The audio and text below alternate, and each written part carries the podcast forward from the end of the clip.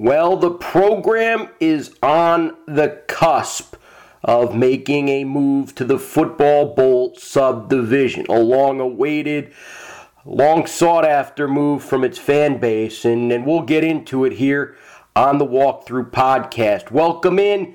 Today is Thursday, October 28th, and this is another edition of the Walkthrough podcast by the Daily News Record. I'm Greg Madia. JMU football beat writer at the paper and host of the podcast. It's good to be with you. Again, James Madison football, of course.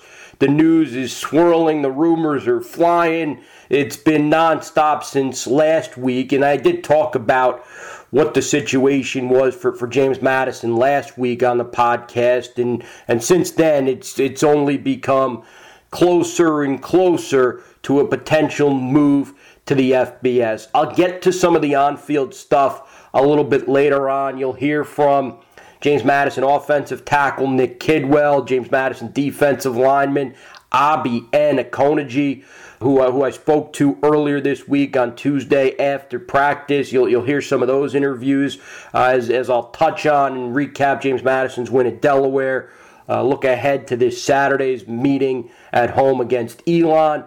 So I'll get to all that, but but we're going to start today. Three comments you need to hear will be a little later on, but I'm going to start today. Bring in my colleague Shane Mettlen, uh, the James Madison basketball writer at the Daily News Record, and we're going to dissect, talk about what this impending move to the Sun Belt for James Madison means across, uh, of course, football, but but basketball too, and and where some of the news and timeline is at uh, with with when James Madison could potentially announce. So, Shane, first of all, thanks thanks for coming on the walkthrough podcast. Figured it was appropriate that that me and you break this down uh, for the fan base. Shane, what's going on, man? How you doing? Uh, doing well, thanks. Yeah, it's been a it's been a busy uh, it's been a busy week to say the least. I, I, was telling somebody Delaware the other day. I was like, man, I've been less busy before, you know. but uh, but uh, so that that's kind of where we're at. And to this point, I do want to say we are taping this on Wednesday. So if you're listening early Thursday morning uh, when I release the podcast. If news have ch- if news has changed, I'm sorry. We're taping on Wednesday, and at this point, Southern Miss has already announced it is headed to the Sun Belt. Old Dominion is going to follow on Thursday morning, and James Madison and Marshall don't seem too far behind. James Madison on a little bit of a delayed timeline, Shane, when it comes to, to its potential move to the Sun Belt. There are some things James Madison has to work through first, and I think the, the most telling sign is it'll hold the Board of Visitors meeting on Friday. Yeah, yeah, um, we're going to be uh, moving from the press box to the uh, boardroom here for a morning to uh, for our coverage here coming up because yeah, that's going to be a huge, huge thing. I mean, nothing unexpected, I wouldn't think, but um, definitely something we want to be there for to uh, you know see how it all ends up going down. Yeah, I, somebody was asking me, and I've seen the question on Twitter a few different times. I've seen it in emails. You know, is there any way this gets caught in a snag? Is there any way this gets slowed down by the Board of Visitors or what happens at the state level? And my takeaway is James Madison is not taking it uh, to that level without knowing they're going to get approved for this move from the football championship subdivision, the FCS, to the FBS. That's just my opinion. I don't know if you feel the same way, but my take is JMU, they ain't bringing it. They ain't bringing it to the board and they ain't bringing it to the state unless they know they're getting approved. Yeah, I mean, this is, uh, I, I would be shocked if it's anything more than just waiting for rubber stamps from both the Board of Visitors and the state government at this point. They, it's, it's been years, possibly a decade in the making. You, you would think that the, uh, everything would be in line before they let this get to this point. Yeah, that's that's exactly that's exactly my thought, and, and just as a as a, as a holistic look at JMU's athletic department, Shane, I, I you, you mentioned it there that it's been something JMU has built toward, right? It seems like it's been an inevitable push toward the FBS level and that it's outgrown the Colonial Athletic Association and the FCS on, on the football side. And, and really football since it drives it. And you look at the stadium JMU plays in compared to c- compared to what the other CAA schools have, and, and you look at what its future potential conference members have, and, and James Madison is more like the schools in the Sun Belt from an athletic department standpoint than what they're in right now in the Colonial Athletic Association. Yeah, yeah. I mean, just just the budget alone, when you look at the fifty-eight million dollars per year, it, it, makes absolutely no sense to spend that money to play FCS football and really, really to compete in the CAA and anything to be spending that kind of money when none of the other schools in the conference are approaching that, other than Delaware, which is you know still a significant gap between them and JMU. Yeah, no doubt. It, it definitely feels it. You, you can sense it on Saturdays in the fall. You can sense it. I think throughout the week leading up to games with how opponents of James Madison's football program looks at James Madison. Uh, when James Madison was just kind of starting to get good in this uh, half decade run of national prominence, they, it was it was the up and coming story, but no one was surprised because coaches around the league, around the CAA, I, I can always remember them telling me, you know, Greg, JMU is, is spending more money, double money than, than some of the, the, the, schools in the CAA is spending on football. They've prioritized it, and that's one of the reasons why they're good at getting good. They've always had access to players. It's always because they're, they're in a state of Virginia and can recruit Richmond, Virginia Beach, and Northern Virginia. They've always had access to players, but because of, of the money and the investment James Madison's made in its football program, it's always been viewed as the school in the league that's going to make the jump. Uh, so I, I, don't think it's I don't think it's surprising to anybody in the CAA. I don't think it's surprising to even folks at, at JMU who, which which in the athletic department, which I'm sure you know didn't exactly know when. But when you kind of look at holistically what they've done over the last decade, it, it shouldn't be a, it should not be a shocking shocking event. And Shane, that, that kind of leads me into I wanted to get into what you wrote for, for Wednesday's paper because James Madison is on the, the precipice, about to join a conference where it's going to be in a, in, in a group of schools that looks a lot like JMU. You know, you, you think about Appalachian State, you think about Marshall, you think about Georgia Southern. Schools in college towns with diehard fan bases, with great football success at the FCS or, or formerly 1AA level, and all of a sudden you're locking into this successful path the Sun Belt's managed under the, the former commissioner Karl Benson and now the current commissioner Keith Gill. Yeah, and it's so interesting because I think for for years, you and I both, you know, would get the impression from talking to people that you know, JMU's first choice was to build their athletic program up to be considered for the American Athletic Conference. Correct. And it's and it's you know just kind of amazing how quickly things changed gears from the American not looking like that premier destination to the Sun Belt falling in line to becoming exact almost exactly what JMU had been looking for for all this time. While a move up was something they were interested in, but not quite ready to pull the trigger on. Um,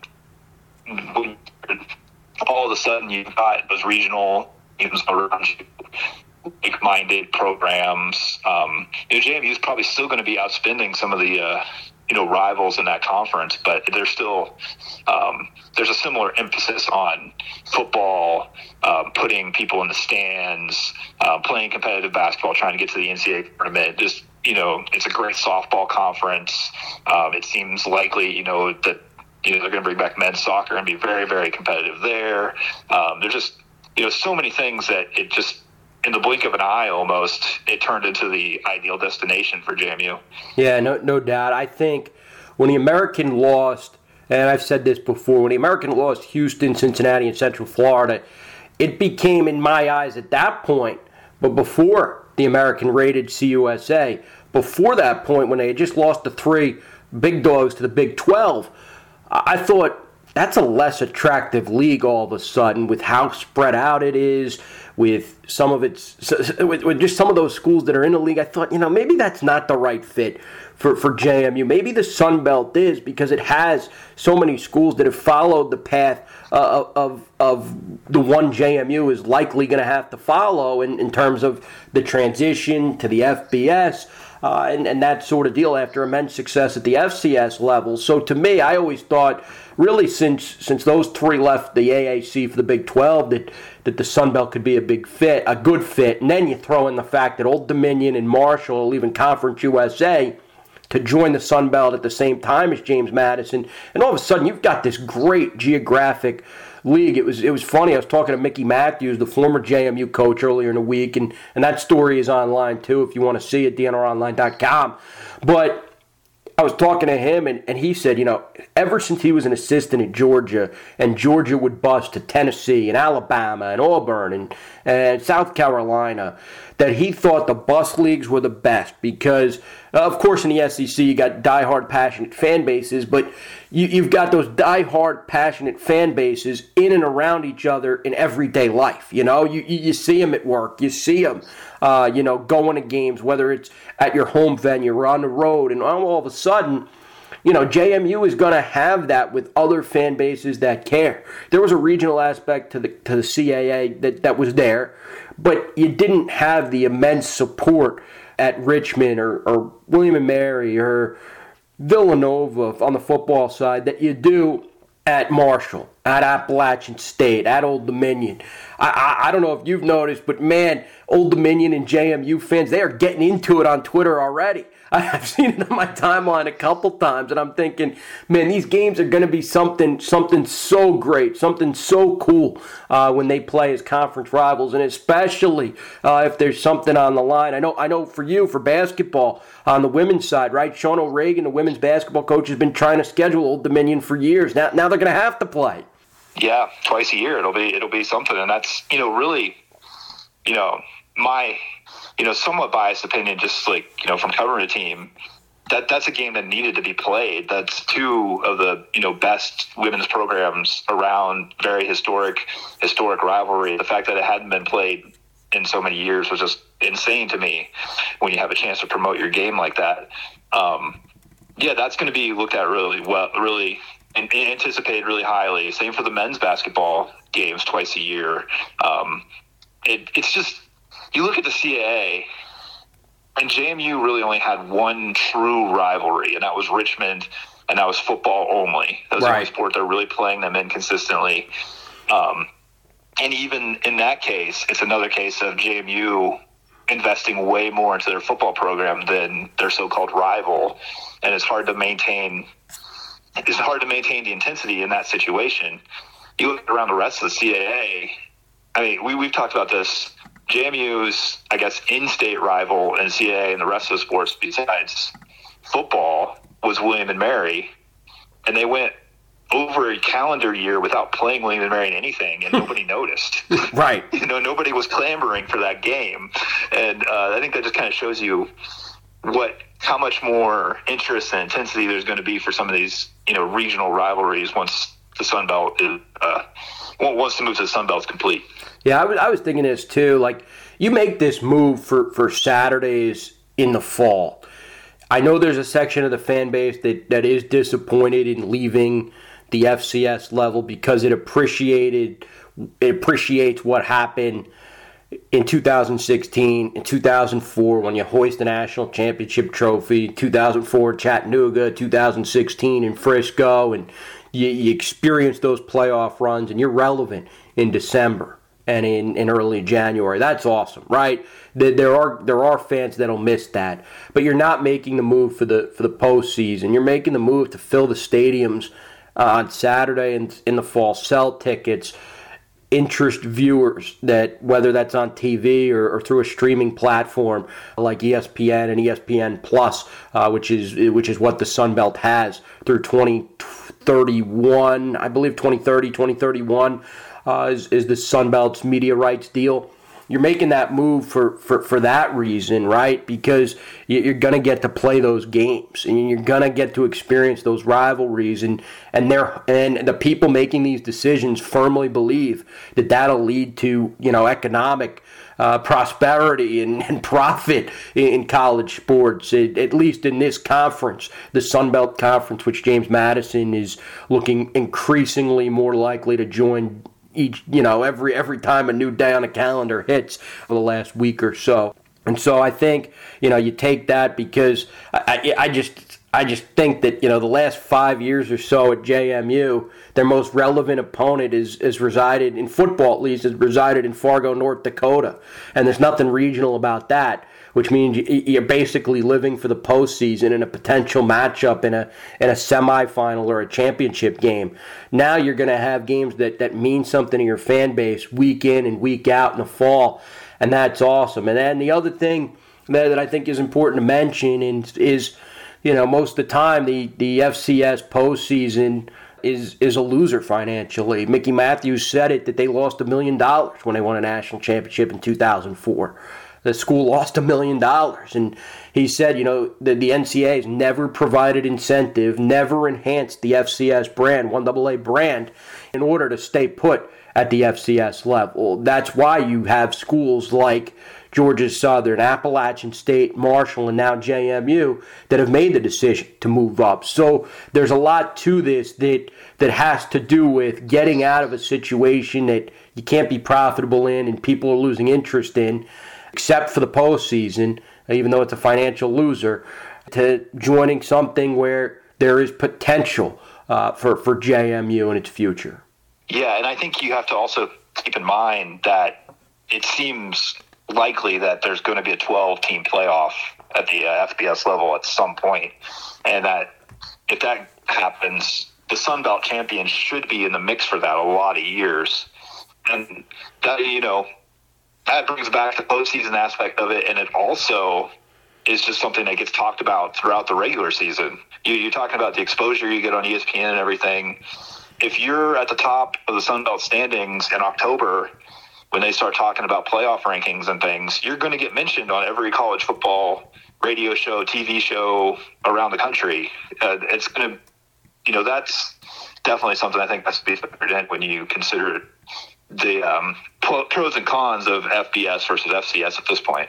Yeah, no, no doubt about it. I, I totally hear what you're saying uh, there. there. There are going to be some growing pains. I, I, you look at every school that's made the jump. Not every school has had success overnight. The roster is going to have to be retooled a little bit, and, and of course, you're going to have to add scholarship players. JMU is above the 63 scholarship limit in football right now, but they're going to have to go get to that 85 number eventually, and then through the transition, there's going to be some pain, right? You're going to get other coaches that recruit against you when you're trying to get the same kid that's considering Old Dominion and Appalachian State saying, you know what, you know, you, you got to sit out of here. And you basically are going to play two years without anything on the line, right? You're going to have a transition year in all likelihood uh, next fall, and then one after that where you're not bowl eligible in your first year as an FBS member. So there's there's going to be some growing pains on the football side, at least for a little bit. But you, you got to think ultimately down the road. James Madison's proven it can win at the highest level in the FCS and, and win a national championship. They've won two, as I mentioned. You got to think they'll figure it out and, and that they'll be able to recruit. And that's something Mickey Matthews had told me too, is that you know, you instantly are going to get a better caliber of football player.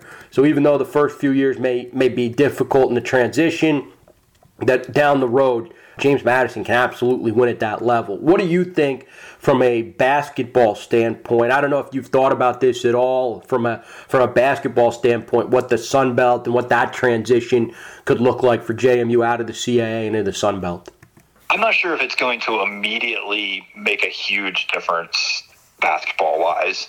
But I do think that, um, you know, if you look at the CAA and you look at the Sun Belt, the Sun Belt is probably slightly closer to getting to that point of being a two or three bid NCAA tournament league, which is, you know, another potential additional revenue stream if that can happen at that conference. You, they're adding JMU and ODU who are going to be among the most invested in basketball programs in the conference with their facilities, what they're willing to pay their coaches, and things like that.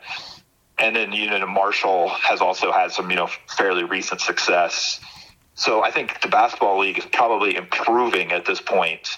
Uh, it's still not there to being, you know, a top-notch mid-major, but I think it probably has the potential to get there.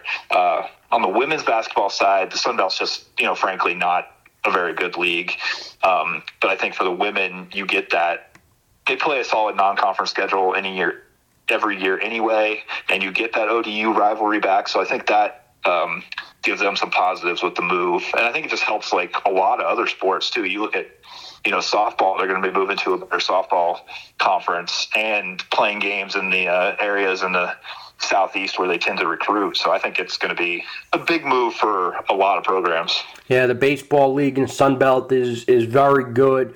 Uh, you mentioned the, the, thought of the league likely bringing men's soccer back, which is good because JMU, ODU, and Marshall have the sport. There are three other uh, schools that play soccer that, that reside in the Sun Belt Conference, even though their soccer, their men's soccer teams are affiliate members elsewhere. I think Georgia State and Georgia Southern play in the MAC, and then who am I missing? There's one other. Uh, that, that plays in CUS. Coastal Carolina plays in CUSA for men's soccer, so that's likely to bring men's soccer back. As far as James Madison's other sports, lacrosse, field hockey, swimming and diving, which which the Sun Belt does not sponsor. It seems like James Madison's going to have to find a new home for, for those sports, particularly. Yeah, and nobody's like told me this directly, but I would think, you know, looking at the Big East, especially for um, field hockey and lacrosse, would be an ideal situation. ODU plays, ODU and Liberty both play Big East field hockey. Um, it's not loaded with teams, so I think that they would have room to add a program the caliber of James Madison um, and lacrosse. Lacrosse, I think lots of school. I would think lots of conferences would be eager to add JMU's lacrosse team coming off a recent national championship and you know a string of NCAA tournament appearances. You know, the Big East again would be an option for lacrosse, um, and possibly the American, where ODU parks their lacrosse program. But I, I would think that those situations would probably clear themselves up fairly easily. Yeah, no, no, no doubt about it. Should be should be interesting to see what happens. Should be interesting. It, it, I've, I've, enjoyed I enjoyed watching on on Tuesday some of uh, via Zoom some of that Southern Miss press conference, and it seems like that'll happen at Old Dominion uh, too, where Keith Gill. Uh, the Sun Belt commissioner stops by. I, I, believe that that'll be Thursday morning.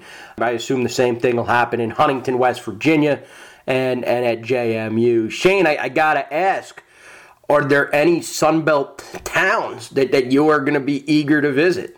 Um, well, Boone is absolutely beautiful, and um, you know Huntington's a pretty short drive away. I've been to ODU a few times. So that's not, not, nothing new for me, but uh, yeah, there's a lot. You know, it's full of those great college towns. Um, know, I you know started looking at some of them on Wikipedia and stuff, and Troy looks like a cool little town. And uh, I've been to Hattiesburg years ago, and it had a, a beautiful campus and uh, was you know had, had a big vibe. Like back then, I think they were selling a lot more football tickets, and the tailgate scene and everything was really cool.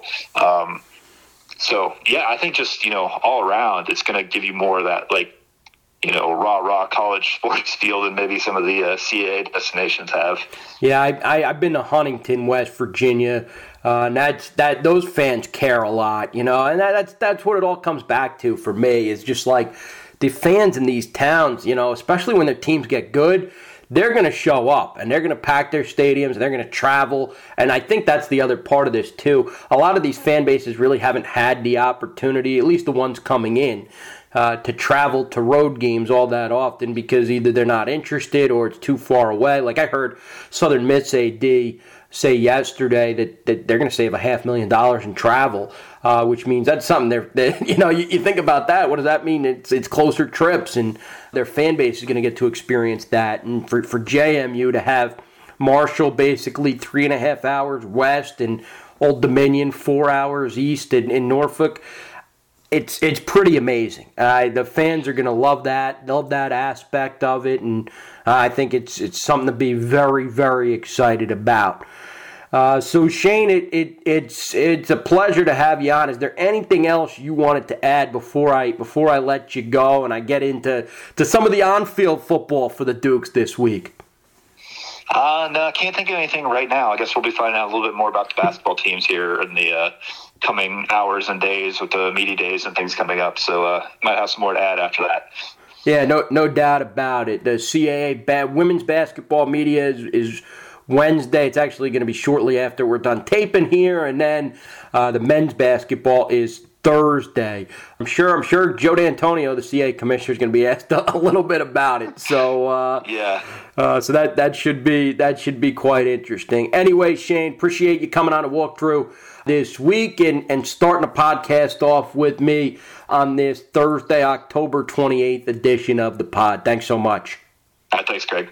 Big thanks to Shane for, for dropping by, and he's been he's been terrific to work with on all this conference realignment stuff. We've really tag teamed it for, for the last 18 months. And if you want to read some of the stories that, that have helped chronicle James Madison's potential jump to the FBS. You, you, can do so. You can find that link, dnronline.com. I tweeted it out too, uh, so you can find it on my Twitter timeline. But I think if you guys kind of want to get the full picture, go back and read some of those stories that we did, really beginning at the at the early parts of, of COVID quarantine and, and how it was impacting athletic departments when you really felt there was going to be massive shakeup in the industry. So big thanks to Shane for, for stopping by, and we'll continue to roll along here with the with, with what's going to happen on Saturday, what happened this past Saturday. I, I, think I need to say it because I feel like it's being lost a little bit, and, and it's understandable because.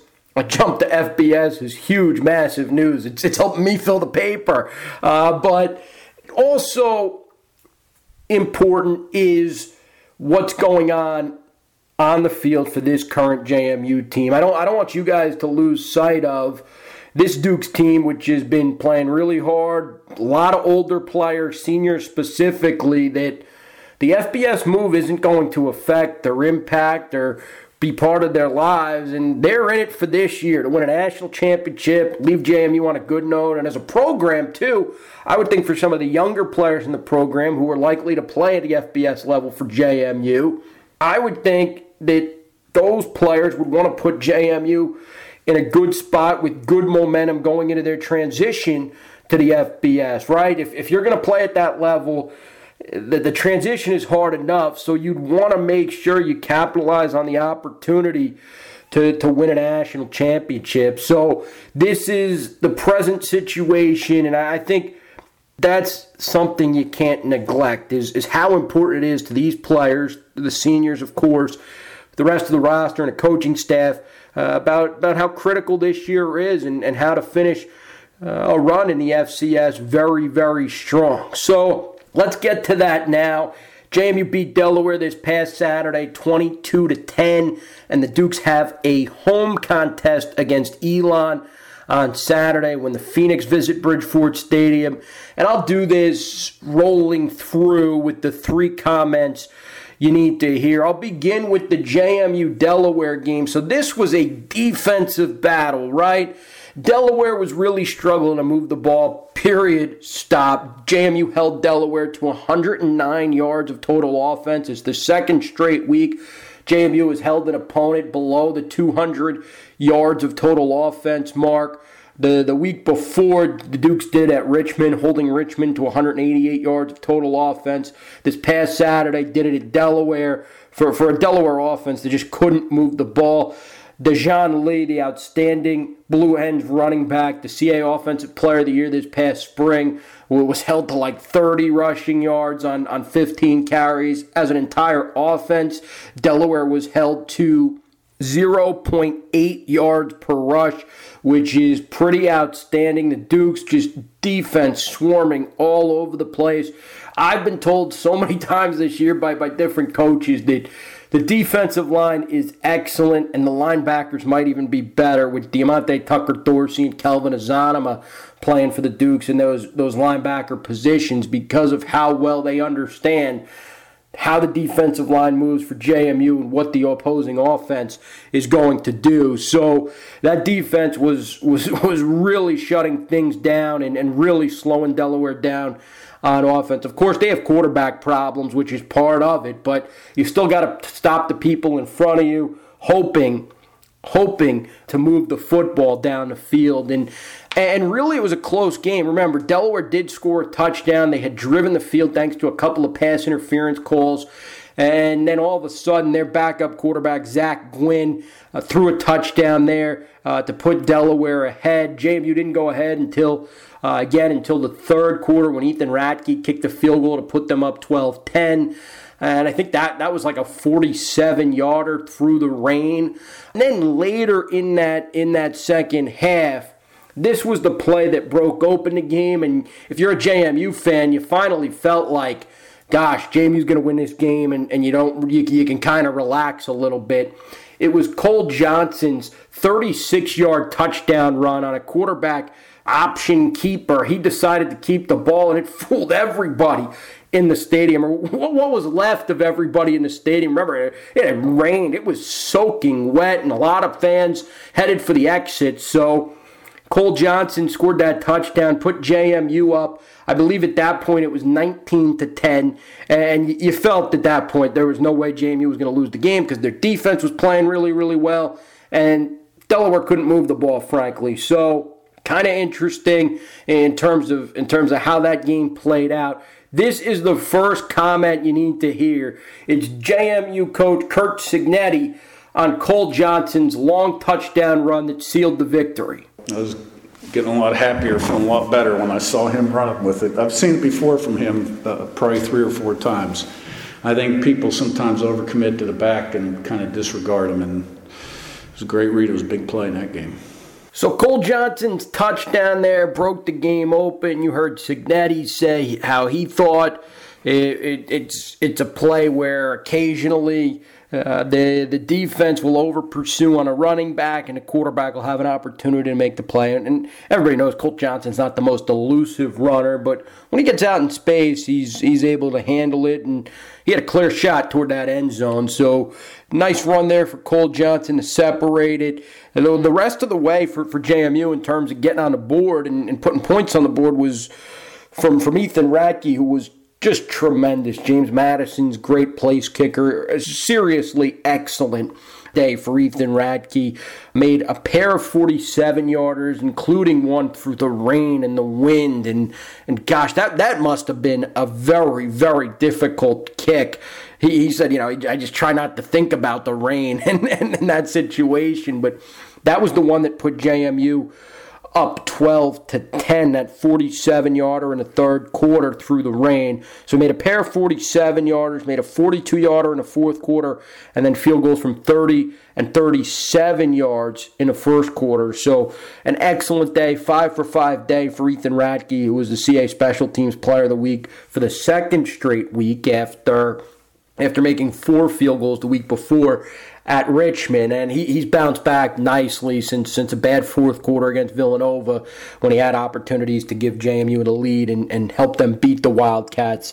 Uh, but but he didn't. So he's bounced back nicely since then, and that's only a good thing for, for James Madison. And the special teams aspect, I think, played a big part on Saturday, too, beyond just Ethan Ratke. Harry O'Kelly punted the ball really, really well. Four of his six punts were inside the Delaware 20, and one was pinning Delaware at, the, at their own two yard line.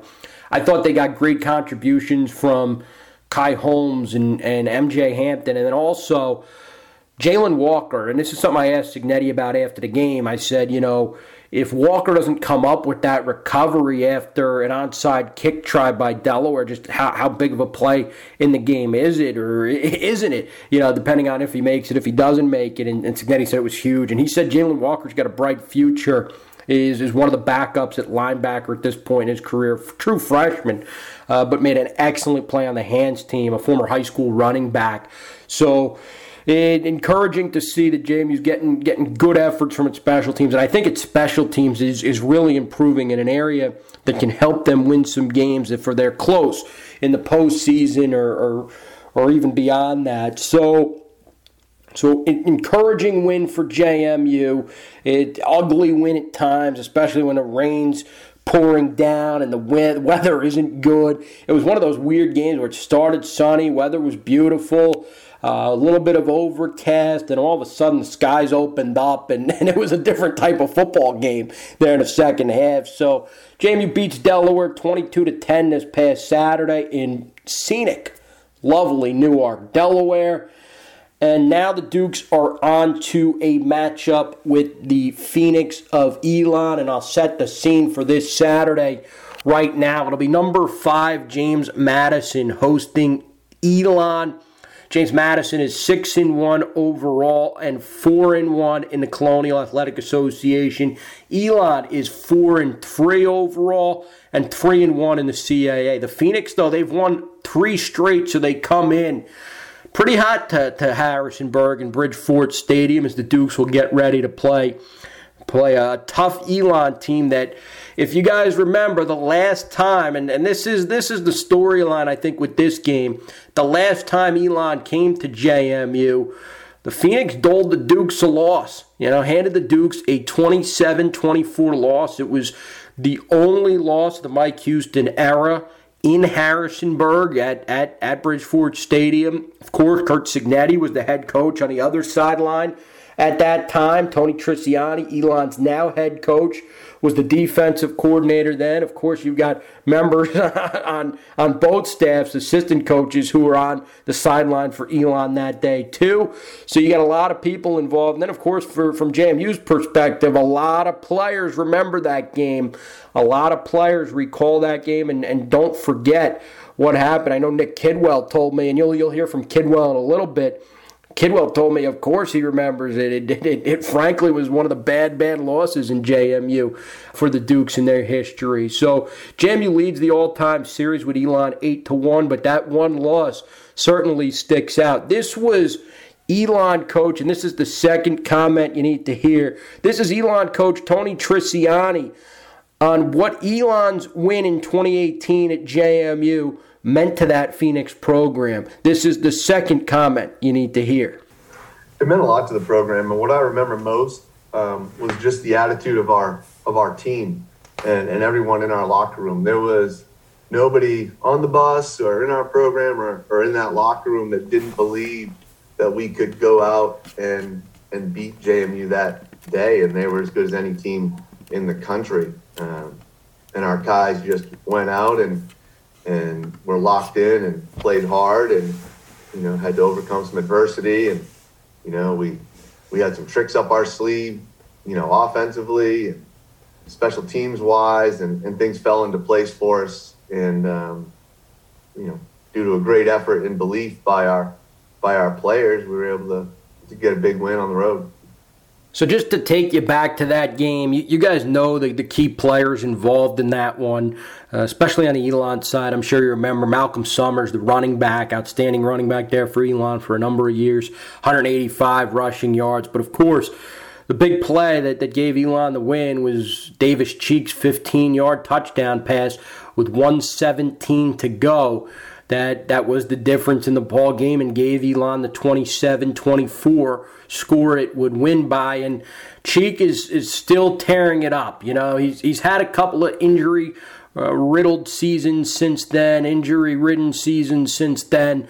But but really overall is is one of the best quarterbacks in the Colonial Athletic Association and in the FCS I would think he's a candidate for player of the year in the league along with Villanova quarterback Daniel Smith. So I think one of those two guys will win the award if they keep playing like they've been playing. But if you look at what Cheek's done this season, he's thrown for 2,047 yards and 13 touchdowns compared to only three interceptions.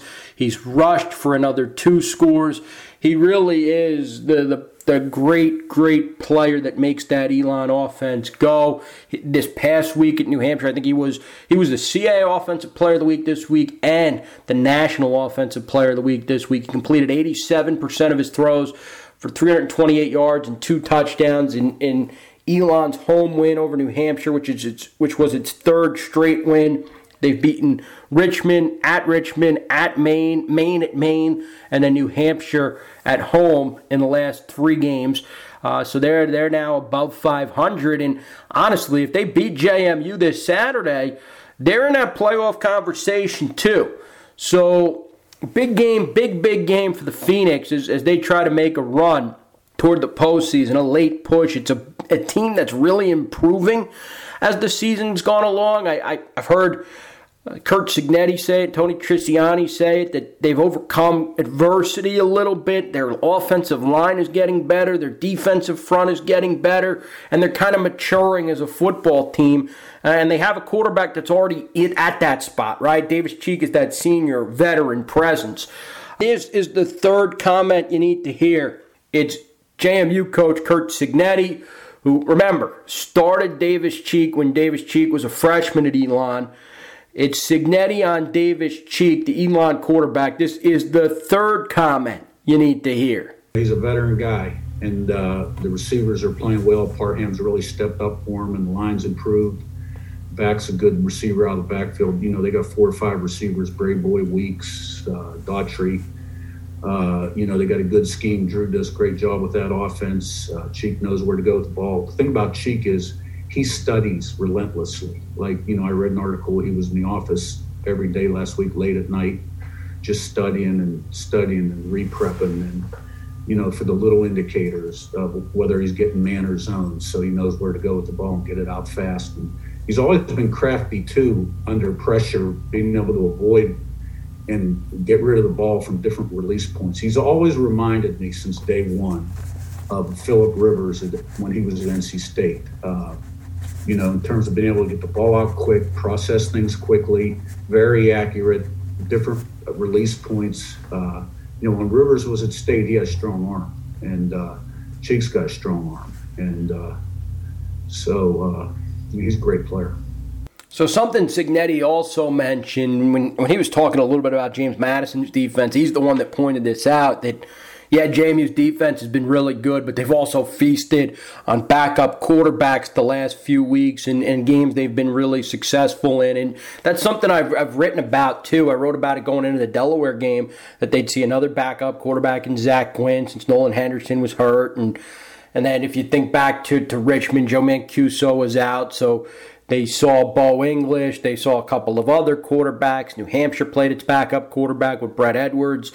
Uh, and and Weber State with, was without its starting quarterback. So JMU is at Maine too, right? JMU knocked Maine's quarterback out in the first quarter, Joe Fagnano, and then Maine was forced to play a backup quarterback. So the Dukes have seen a number of different quarterbacks this year, backup quarterbacks that they've let their defensive line go and attack and this past Saturday to, kind of get back into that. Uh, just just one thing I wanted to get back to with that Delaware game. They, they got great pass rushes and, and plays in the backfield uh, from across their defensive line. And the one play that stuck out to me that set up the Johnson touchdown was Abi Nwabuoku-Okonji, a second year transfer from Minnesota. He got to Gwynn in that third quarter, forced a fumble, and Chris Chukwuneke, the safety, recovered it. That set up the play three plays later when, when Johnson scored his touchdown. So really critical, critical play. And they're going to need that Jamie defensive line to be good this this Saturday against Davis Cheek. They've gotten contributions from a number of different players on their D line. Of course, Mike Green, first and foremost. Bryce Carter's had an excellent year. I actually think it'll be Bryce Carter in the mix for CA Defensive Player of the Year. Isaac Ukwu has been very good at times, too. James Carpenter, Tony Thurston have also, in terms of guy, other guys, Zabi and Akoniji, as I mentioned, has given them good reps off the bench. And, and he's backing up Bryce Carter right now. So it's, it's tough for him to get his moments on the field. But he made the most of it this past Saturday. So I caught up with him on Tuesday after practice, learn a little bit more about that play he made against Delaware when he sacked Zach Gwynn, forced him to fumble, and it really turned the tide in the game and, and gave JMU a clear path toward toward taking a taking a bigger, larger lead. So here is my chat with Abi Nwabuoku-Okonji, also a little bit about his journey from Minnesota to Harrisonburg, FBS Minnesota to Harrisonburg. Is my chat with him Tuesday after practice. And I do want to apologize for a little bit of the wind in the background. It was just the wind was going nuts on Tuesday after practice. So I'm sorry if you hear a little wind in the background at times.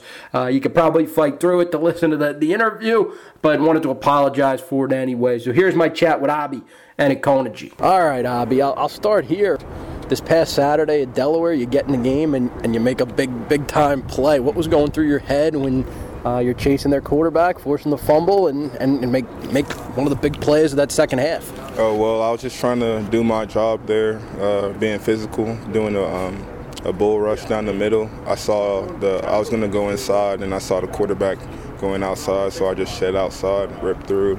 He was holding me, but had to rip through and got the sack strip. When you're when you're playing, and you know you know that you may only get 10 to 15 reps, maybe 20 reps if, if things are going really, really well for you and you, you have to they keep they have to keep you on the field. What's kind of your mindset coming off the bench and, and providing a spark in your opportunities? Well, I just uh, ask for an opportunity, and when I get the opportunity, try to do my best and uh, use it up to its fullest. You know, we got the guys in there that are in there right now, and I'm always supportive of them, cheering them on. And when I get my opportunity, I don't want any uh, drop off from the production that they've obviously showed on the football field you guys as a defense have, have, just been very, very dominant the last few weeks, holding opponents under 200 yards each. Richmond and, and last week Delaware. What's what's been the key? Uh, well, we're just playing sound, good defense right now. So we just got to keep it rolling um, out on the field and during practice every single day. We're running to the ball, being physical, you know, we got the scout team giving us a great look. They hate how we beat up on them sometimes, but they give us a great look. So it's just continue to build good habits that are going to show on Saturdays. When you were deciding to come to uh, come to JMU from Minnesota, what was what was the reason why the Duke stuck out to you, and, and what were what was your idea about coming here? Uh, well, um, JMU kind of chose me in a sense where uh, I wasn't I was in the portal, wasn't getting that many leads at the time, and so. Uh, when I got the chance to come up here for a visit, I saw like I came up for a, a, a, practice was right before they shipped off to the national championship. So that's always an enticing thing to see. You get to come here, you play for national championship, playing big games. So uh, it was just a blessing to be able to come here, fit in, be a part of the family. When you decided to, to commit to Minnesota, how big of a move, just life wise, was that? You're from Georgia, right? Yeah. How big of a move, life wise, was that? Well, I feel like uh, it definitely was a big move, uh, like change when you talk about the weather for sure. Like uh, Georgia weather, you got the humidity, heat. You go up there to Minnesota and it's uh, snowing for like nine months out of the year.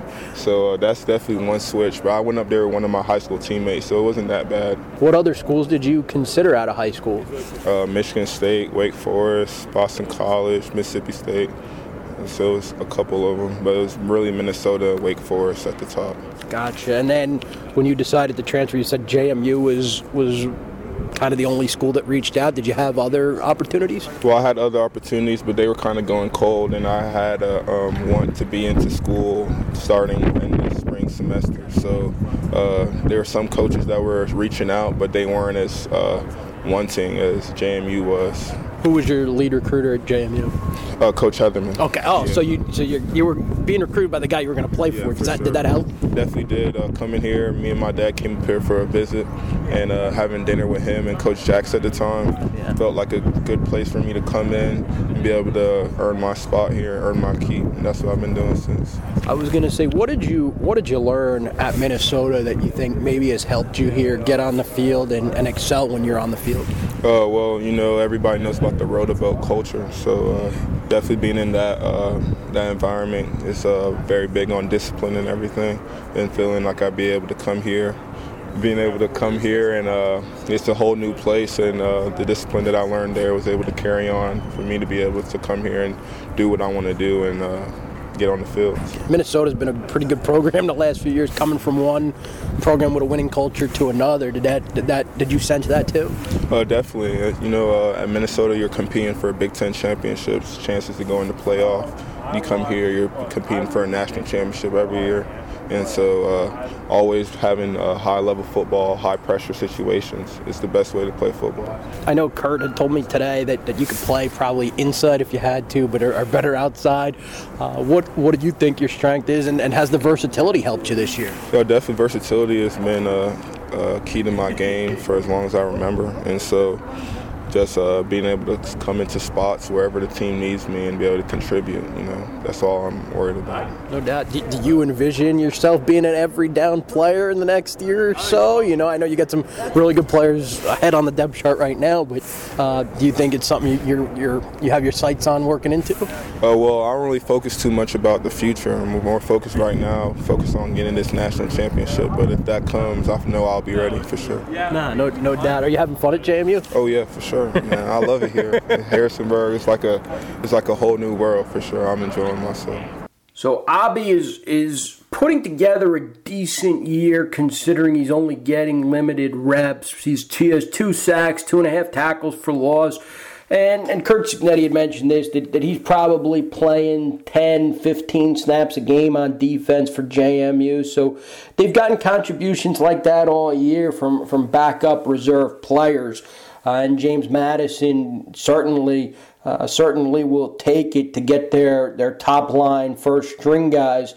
Uh, so it's a breather, right? You, are going to need that throughout the year, especially if you're going to play a long season and deep into the postseason uh, if you're JMU. So the Dukes will, will continue to hope they get good play from their defensive line because they're going to need it Saturday with, with Davis Cheek and that Elon offense on the other side. Elon like I said, is an improving, improving football team. And you look the last couple of weeks, Elon has scored 33 in a win at Maine, 24 in a win over New Hampshire. They scored 31 in a loss to William and Mary back in late September. But they're, they're pretty consistent on offense, and that offensive line is getting better. So they need they need good defensive line play. James Madison needs good defensive line play again. Okay, I want to flip sides of the off uh, of the line of scrimmage at this point and just touch on some of the changes for James Madison's offensive line.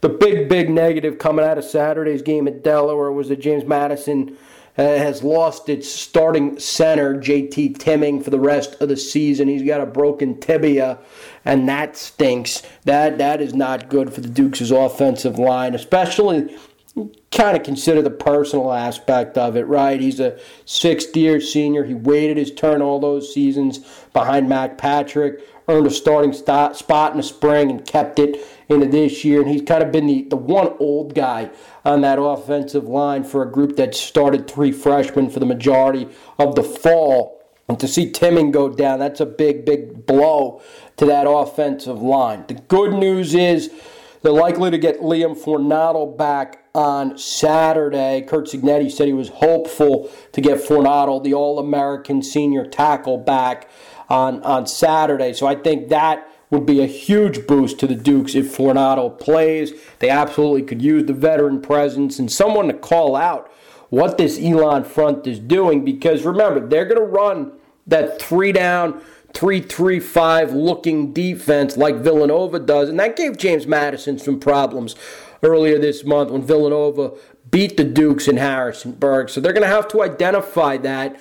Uh, and they're going to count on Fornadel, and they're also going to count on Nick Kidwell, James Madison's right tackle, who who's really I, I think has been the program's most consistent offensive lineman since the spring, since the start of the spring. I think he's started the last 15 games that they've played, right? Seven in the spring, or seven in the fall, eight in the spring.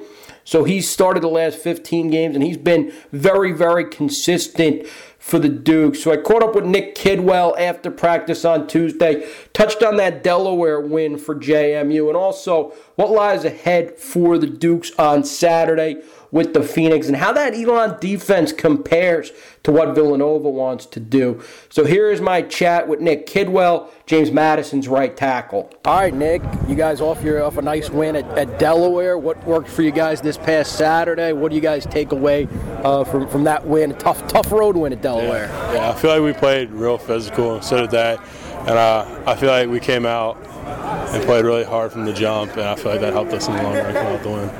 I was gonna say when you see Cole taking off and, and sprinting toward the end zone, what's your your reaction during a game where you guys moved the ball well at times, but just hadn't broken that, that big play off or, or found the end zone yet? What's your reaction yeah. as an old lineman in that situation? Um, yeah, we were the ball wasn't really going play side a bunch, but they were bending hard backside. So seeing the ball go backside and seeing a, one of our big runs of the year go, it was pretty cool to see him get loose. How close do you feel like you guys are getting as an O line with, with the chemistry, the continuity? I know you lose JT, which which stinks, uh, but but how close do you feel like you guys are getting? Yeah, those young kids are really really improving. They're really they're, they're, we pulled the banky on them. They're making their own calls and they have to own up to their own mistakes. And I feel like they're getting a lot better, more more confident as the year goes on. When JT went down, what was your what was your feeling? And I guess how did how did you react in the moment, knowing that those young guys are probably all looking at you all of a sudden? Yeah, I mean, I was I was kind of shocked because JT's always been my center since my since I've been here. I mean, I worked with Mac a little bit, but JT was my center since I've been here, so it hurt a little bit. But once Stan came in, he did a good job. I I helped him out with some calls, but now I feel like I have to be more vocal, and so yeah, I've been trying to do that. How's Stanley been at practice this week? How's he doing, knowing that, that he'll be in a starting role for the first time at JMU? He started before at UConn, but Yeah. we'll do it for the first time at, at JMU. Um, he's, he's getting a lot more confident. He's got to make more calls with us and um, just sticking to him, getting the double team fits right, and I think we'll be gold. This week, that, that communication, I'm sure, is, is going to be important with a with a tricky Elon defense. They run that three down front like like Villanova does. Uh, how, how similar is it, and, and what are you seeing from Elon as, as you start to study them? Um, they're they're a lot like Villanova. They're more side to side. They like to they like to slant the front. They like to blitz off the edge, and I feel like we got a pretty good game plan going in. We just got to be physical and uh, dummy from the get go. Yeah, no, no doubt about who stands out on their, their defensive front. Um, their linebackers, number 12 and 50, are both physical guys, and their nose guard's been there a while. He's he's a senior now. say I've played- Tristan Cox, yeah, right? Against Yeah. them a long time, and he's always been in there, so he's, he's a pretty big dude. Is there any motivation knowing that this is Kurt's old team? Do you guys still get that, or have you played them enough at this point? Yeah, that was my freshman year. I kind of sucked when they came in here, and that was our only uh, only home loss Under Mike Houston. under Houston, a freshman year. Yeah, I got hurt. So there there is some of that conversation Yeah, this week about making sure you take care of them at home. Yeah, there's some bad blood between us now. Okay, Yeah. fair, fair, fair enough.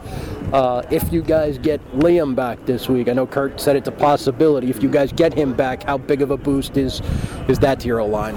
Yeah, I mean, anytime you gain a guy of Liam's caliber, it's, it's awesome. He's a really smart guy. He's a great leader. And I feel like it takes a lot of weight off the guys playing next to him, the younger kids. Uh, I feel like you can just take them on their wing and set all the calls, and then you just get rolling off the ball physical. You, you and Cole have to have some pretty good chemistry at Yeah. this point. How would you say that's that's come along? You've played next to each other since the spring.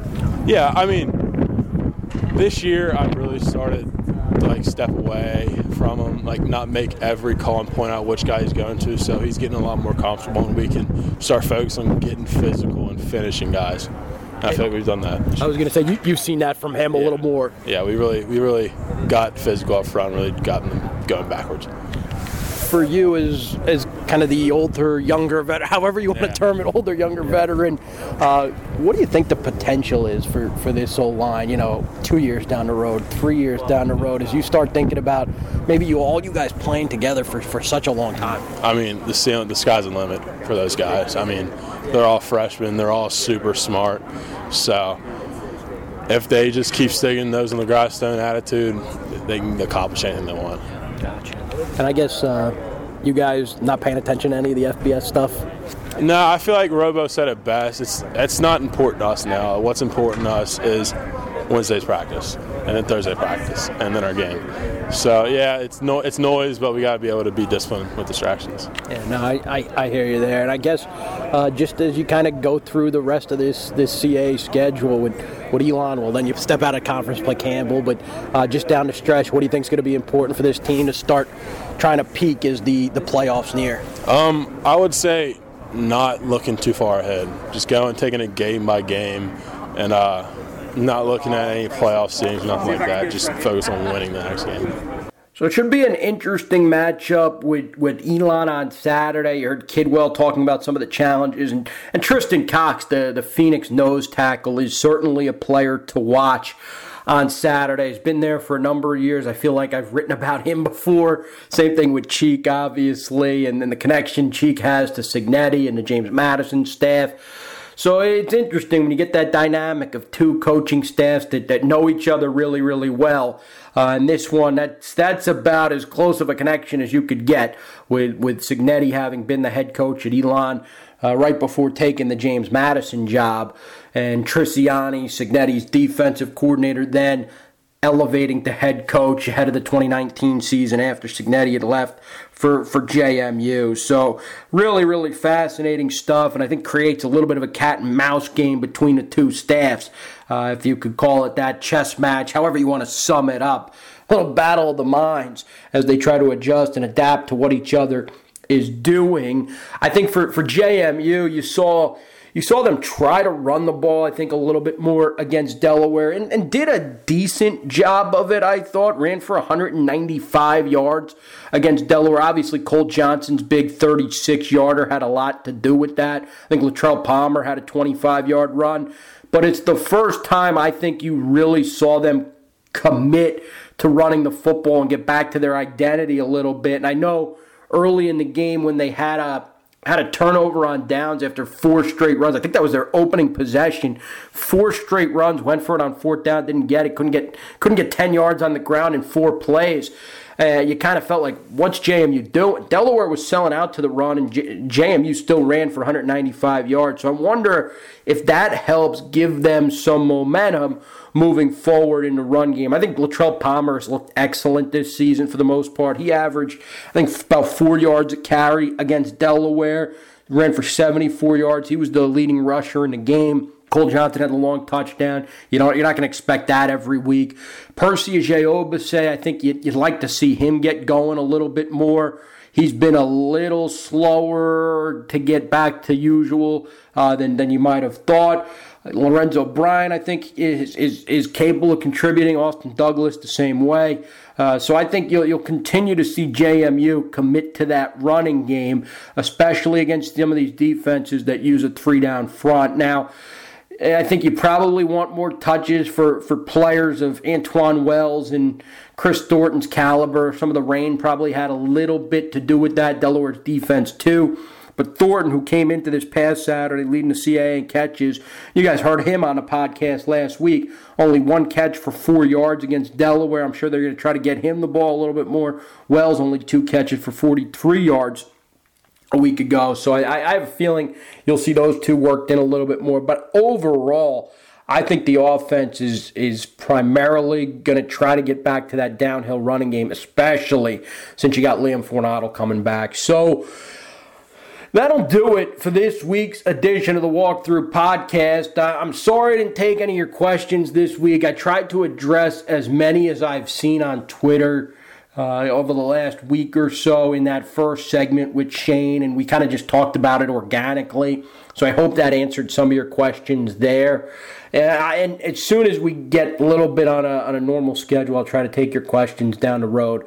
But anyway, that'll do it for this week's edition of the Walkthrough Podcast. It'll be James Madison and Elon on Saturday at 2 p.m. at Bridgeforth Stadium in Harrisonburg. You can get all your coverage, dnronline.com. I'll have it for you. So until next week, I am Greg Madia saying thanks for tuning in.